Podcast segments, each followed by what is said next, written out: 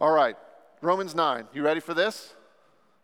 I don't know if you should shake your heads yes yet. All right, here we go. The first 29 verses. Buckle up. I'm speaking the truth in Christ. I'm not lying. My conscience bears me witness in the Holy Spirit that I have great sorrow and unceasing anguish in my heart. For I could wish that I myself were accursed and cut off from Christ for the sake of my brothers, my kinsmen according to the flesh. They are Israelites, and to them belong the adoption, the glory, the covenants, the giving of the law, the worship, and the promises. To them belong the patriarchs, and from their race, according to the flesh, is the Christ, who is God over all, blessed forever. Amen. But it is not as though the word of God has failed, for not all who are descended from Israel belong to Israel, and not all who are children of Abraham because they are his, are his offspring, but through Isaac shall your offspring be named. This means that it is not the children of the flesh who are the children of God, but the children of the promise are counted as offspring. For this is what the promise said. About this time next year I will return, and Sarah shall have a son. And not only so, but also when Rebekah had conceived children by one man, our, our forefather Isaac, though they were not yet born and had done nothing good, ba- good or bad, in order that God's purpose of election might continue, not because of works, but because of him who calls, she was told, The older will serve the younger, as it is written, Jacob I have loved but Esau I have hated. What shall we say then? Is there injustice on God's part? By no means. For he says to Moses, I will have mercy on whom I will have mercy, and I will have compassion on whom I have compassion. So then it depends not on human will or exertion, but on God who has mercy. For the scripture says to Pharaoh, For this very purpose I have raised you up that I might show my power in you, and that my name might be proclaimed in all the earth. So then he has mercy on whomever he wills, and he hardens whomever he wills. You will say to me then, Why does he still find fault? Who can resist his will? But who are you, O oh man, to answer back to God? Will what is molded say to its molder, Why have you made me like this? Has the potter no right over the clay to make out of the same lump one vessel for honorable use and another for dishonorable use? What if God, desiring to show his wrath and to make known his power, has endured with much patience vessels of wrath prepared for destruction, in order to make known the riches of his glory for the vessels of mercy, which he has prepared, beforehand for glory? Even us, whom he has called, not from the Jews only, but also from the Gentiles. As indeed he says in Hosea, Those who were not my people, I will call my people. And her who was not my beloved, I will call beloved. And in the very place where it was said to them, You are not my people, there they will be called sons of the living God. And Isaiah cries out concerning Israel Though the number of the sons of Israel be as the sand of the sea, only a remnant of them will be saved. For the Lord will carry out his sentence upon the earth fully and without delay. And as Isaiah predicted, if the Lord of hosts had not left us offspring, we would have been like Sodom and become like Gomorrah. Let's pray together. Lord, your word is true. Your word challenges us. Your word makes us come to grips with things that are difficult. So we ask, Lord, that you would help me to amplify what you say, to make it clear and plain, knowing that I'm very limited, not only in time, but capacity. And Lord, thank you that you work beyond me and even against me, that your spirit is at work when the word is read so, Holy Spirit, we ask that you would bring us to an understanding of who we are and who Christ is afresh, and that we might worship and bow down and be thankful. Help us, Lord. Help us. Help us by detaching our desire to worship self and cause us to have deeper desire to worship you for your glory. Amen. I realize that as we look at Romans chapter 9, you're probably going to hear the contents of this chapter in one of three ways. The first way that you might hear this is this you might have never heard of the stuff before that I just read. And if that's you this morning, that's okay. It's all right. At some point, you're going to have to deal with what's there. But if it's the first time you've ever thought about any of this that's going on in Romans 9, it's okay. Just hang in there. If you have a little bit of familiarity with Romans 9, but maybe you're just really confused about what's going on, that's okay too. I want to encourage you to ask questions. I want to encourage you to slow down and think about what God says. I want to encourage you to ask whatever questions you need to ask whenever you need to ask it. Hopefully, not during when I'm talking, but I mean, to write them down, to meet with me or meet with someone else or, or get some resources on how you can process this. Because you need to grow. We need to figure this out together. I'll remind you of the story of my dad that I've told you over and over. My dad's in the ministry. He was ordained before he went to college. He went to seminary, was pastoring a church, and he kept reading the book of Romans, and he couldn't reconcile what he was reading in Romans with everything that, be, that he had been taught throughout his childhood, even through seminary. I asked my dad about this one day, and he told me all that, and I said, Well, well what'd you do? And he said, Well, Dave, I knew the problem wasn't with Romans. So it took him five years to try to figure things out. Five years. So slow down, take your time, understand the Word of God. The third way you might hear this this morning is you might be familiar with this stuff.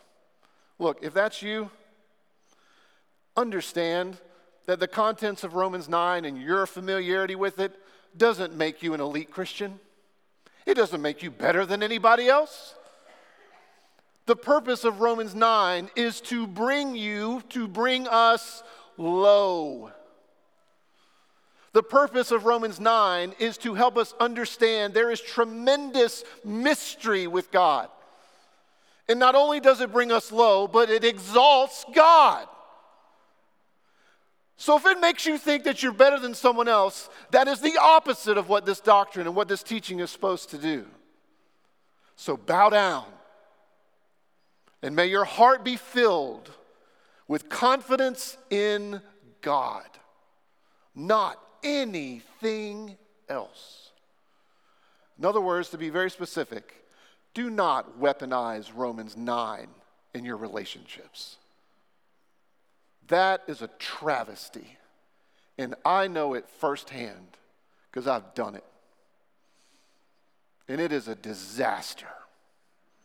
And I still have the scars of what I did by weaponizing things like this. It's an embarrassment to God. Don't follow what I've done. Be humbled and worship.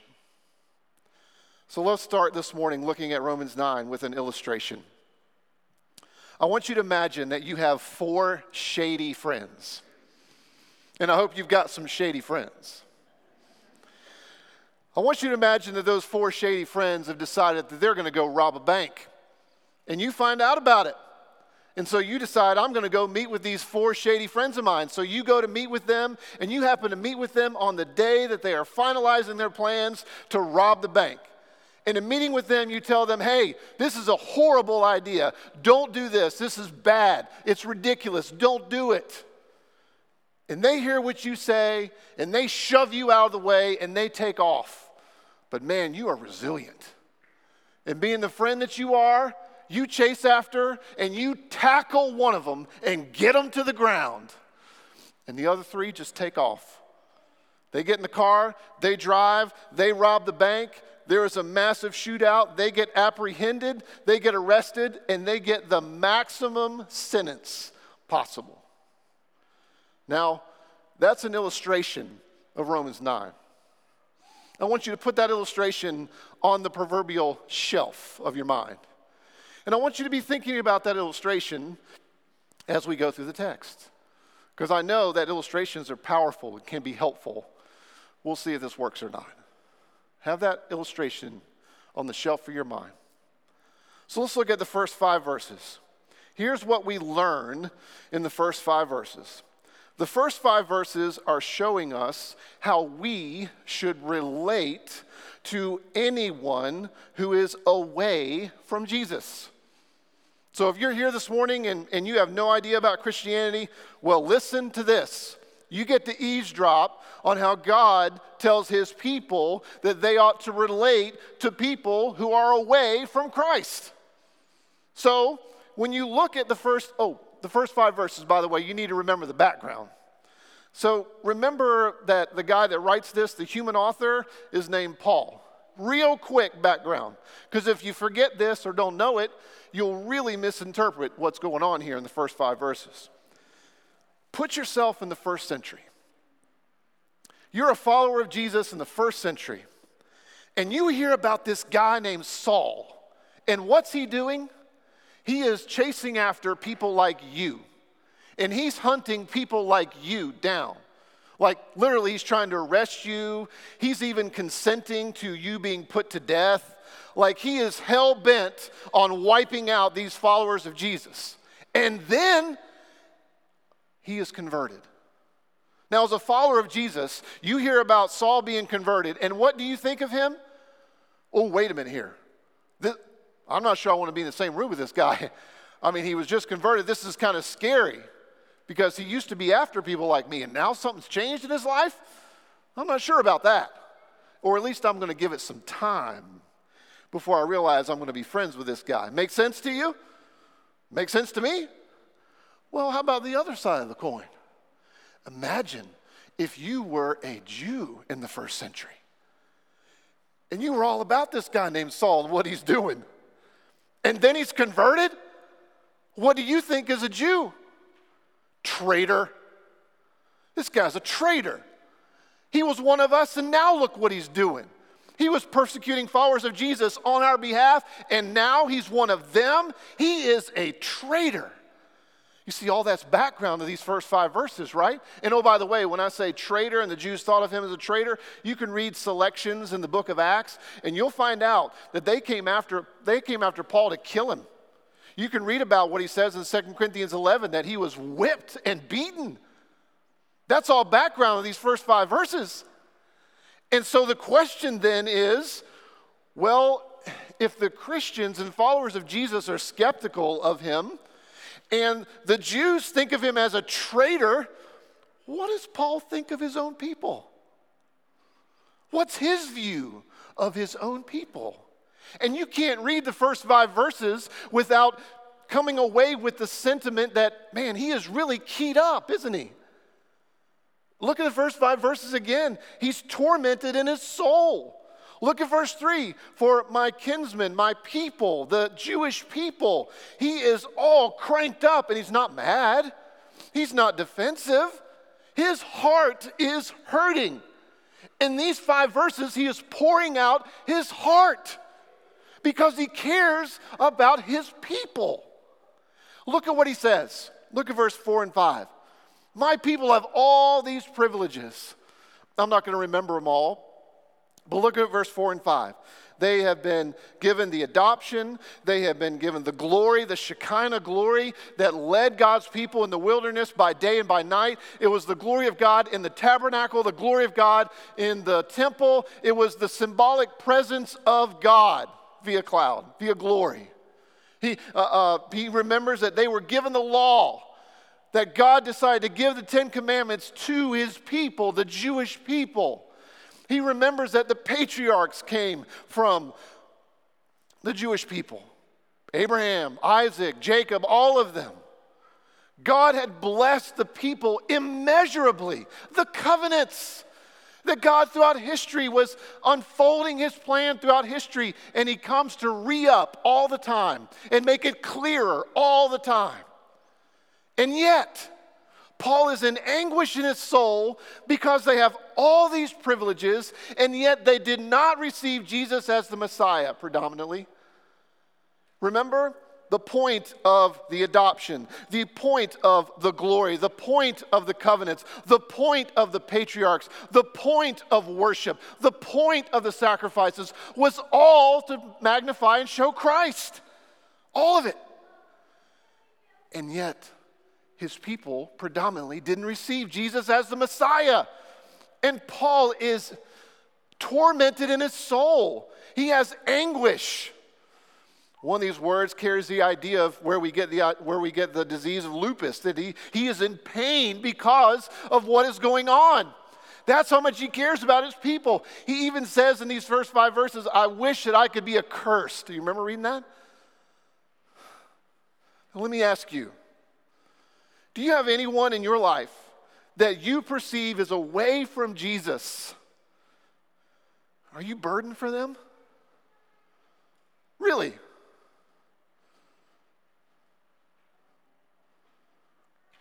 Yes, I'm going to let that sit. Do you have anyone in your life that you think is away from Jesus? Are you burdened for them? What about if they hate you? Because that's what Paul's talking about. Are you burdened for them? Is your instinction, is your, is your instinct to, to pray and think and engage? You just lash out just because they disagree. First five verses are showing us how we ought to relate to people who are away from Jesus. Verses 6 through 29, our second of two stops on the journey.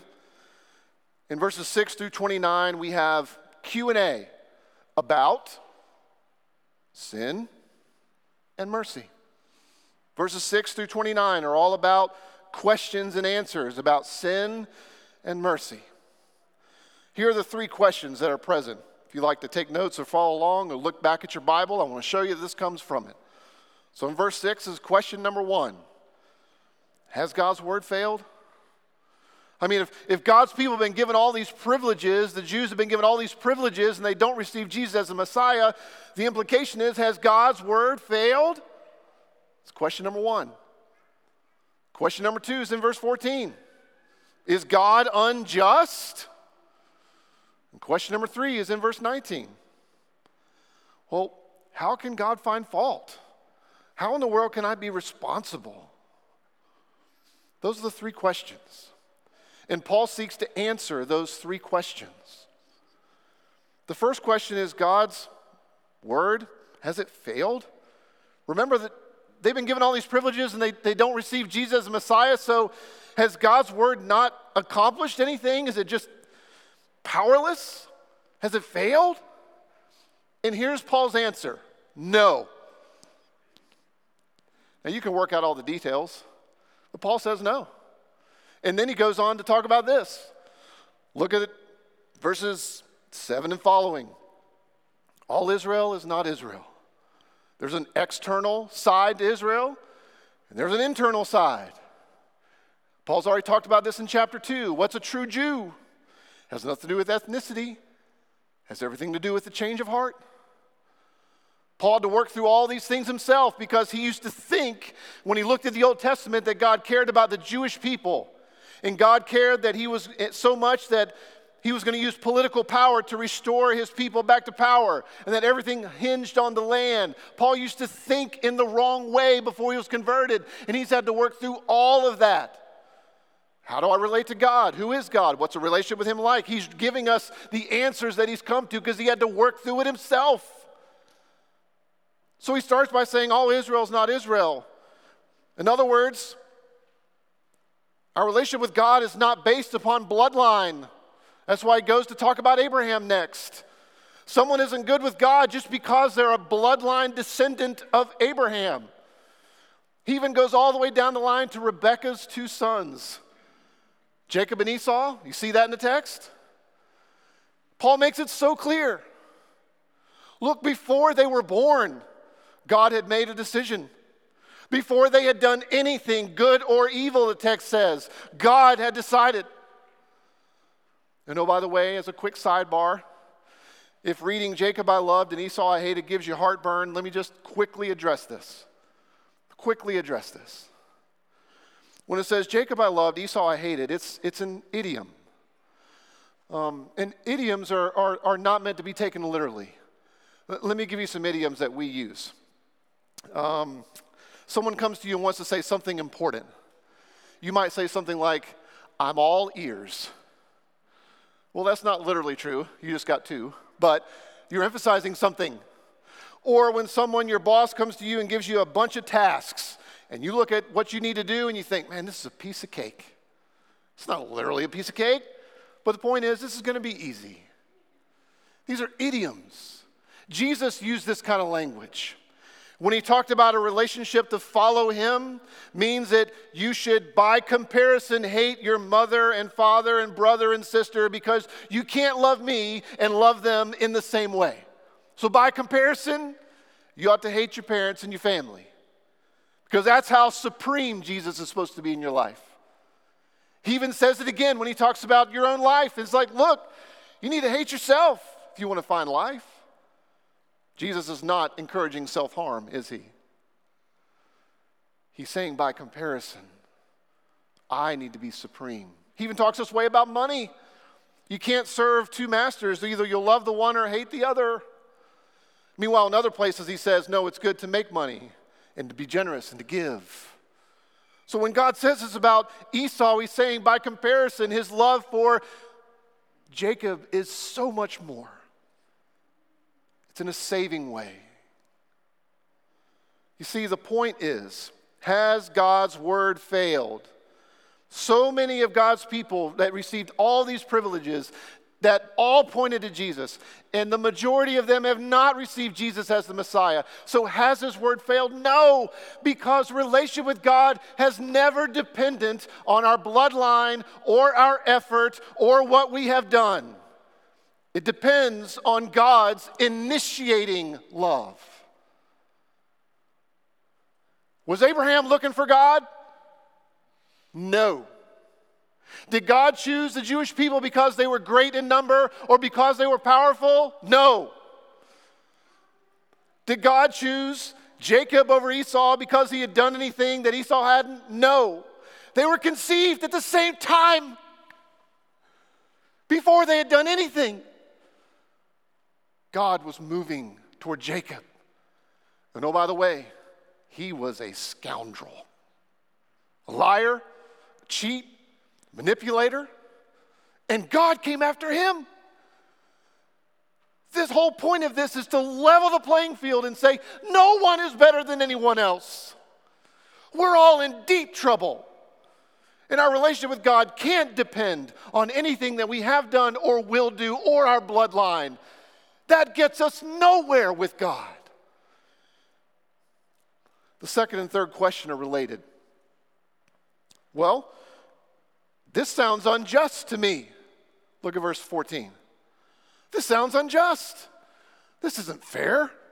And how in the world can God hold me responsible if He's the one that initiates things? How in the world can He hold me accountable? Why am I responsible? How does this fit together? Well, here's Paul's answer. Look at verse 15 and 16. Is God unjust?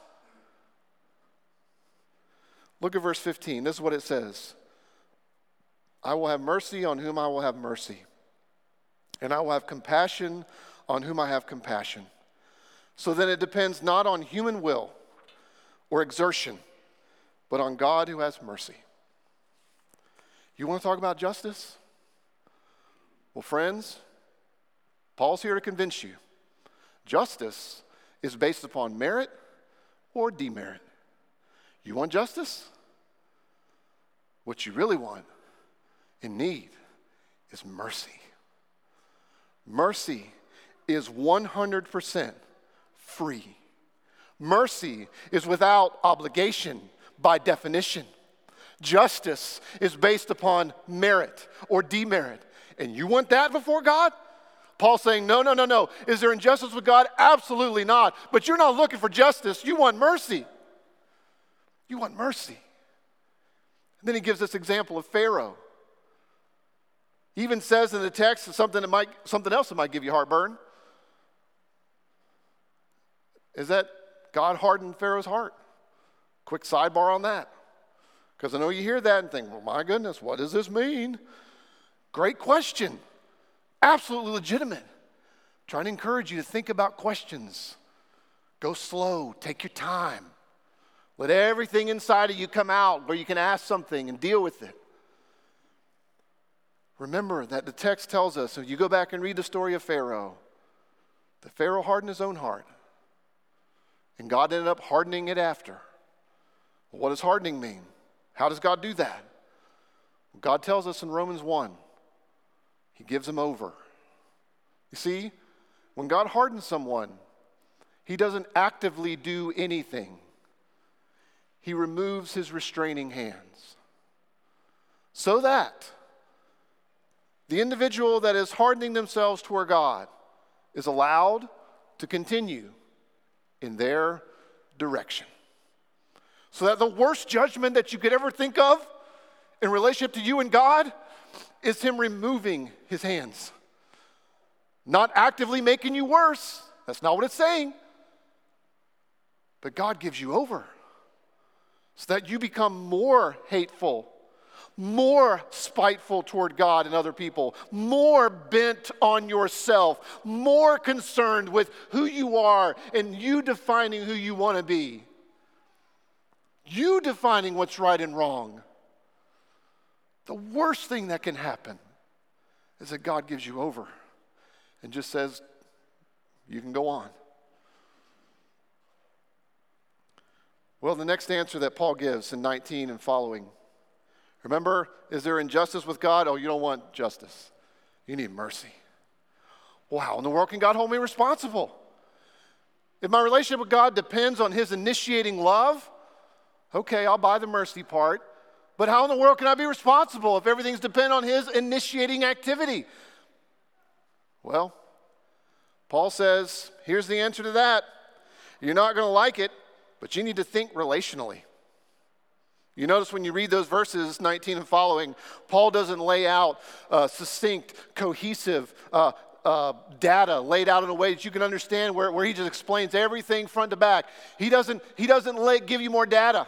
He doesn't put in a nice system to, so that you can answer everything. He just says, think relationally. Uh, there's a potter and there is clay. And you are clay. Dave is clay. God is the potter.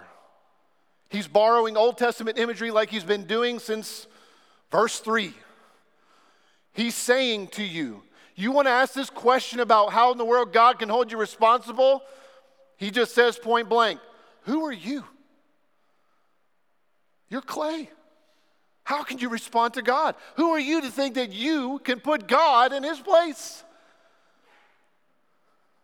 Think relationally. Remember who you are.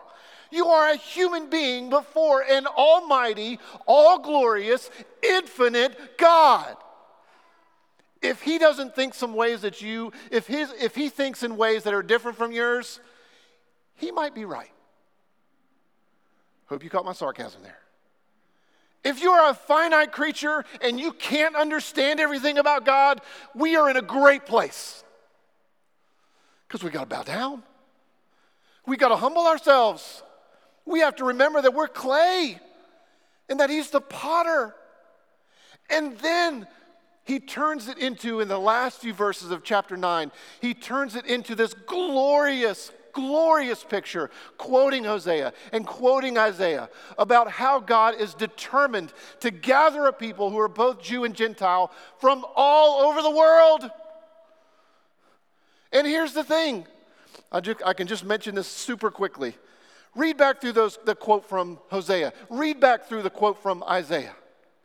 Look, every other religion is looking for servants, uh, to some extent, bombers. Um, every other religion is looking for yes men, for, um, for those who are supposed to be experts. When you read those verses about what God's doing in the world, you know what God's looking for? A bride. She who is not my beloved, I call my beloved. And then in Isaiah, he ends with sons of God. He's talking about children. Do you know what the God of the universe is after? He's not after experts, he's not after yes men and women. He's after a bride. He's after children. He wants children. He wants people like you and me to belong to Him and to receive from Him all that He has and to look at Him as a heavenly Father. It's amazing stuff. Well, that leads us to one final inescapable question that I'm sure you have on your mind. I feel like I got to deal with it very quickly.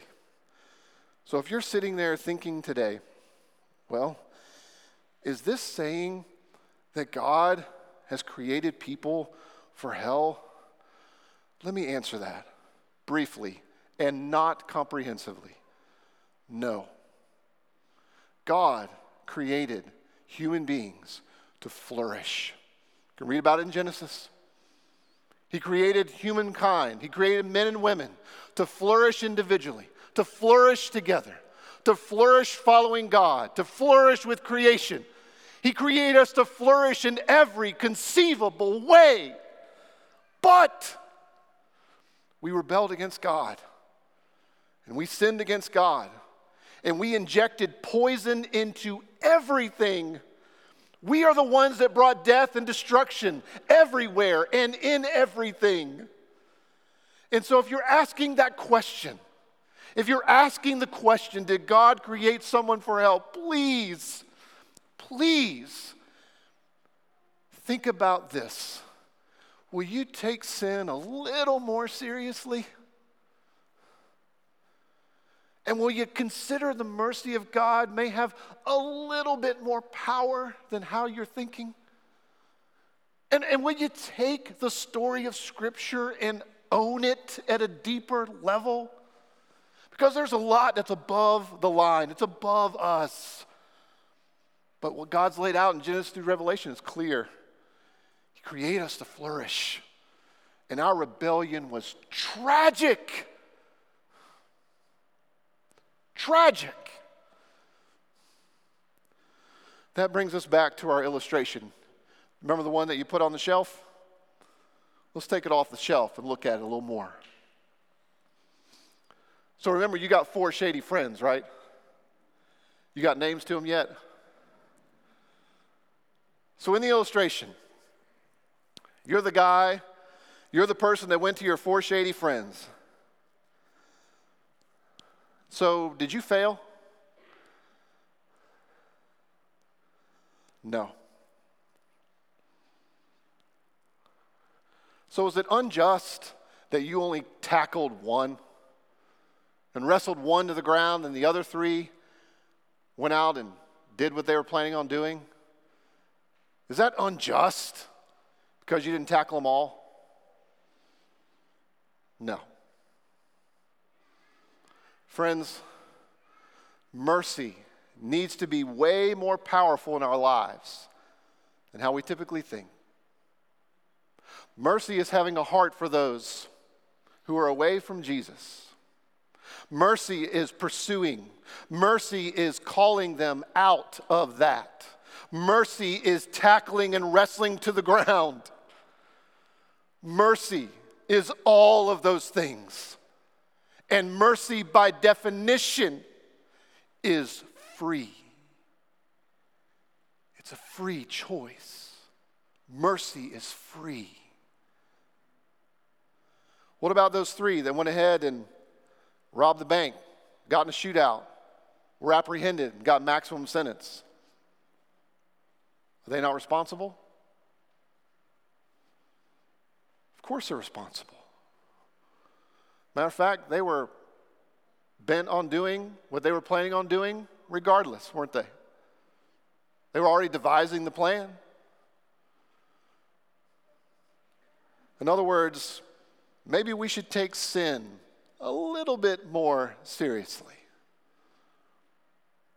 that apart from God's mercy, we are defined by sin and dominated by sin. Apart from God's mercy, we are bent on doing everything we can that is contrary to God, whether we recognize it, admit it, or not. From God's perspective, He sees rebellion and dominated by sin. You see, friends, till sin be death, God's mercy will not be life.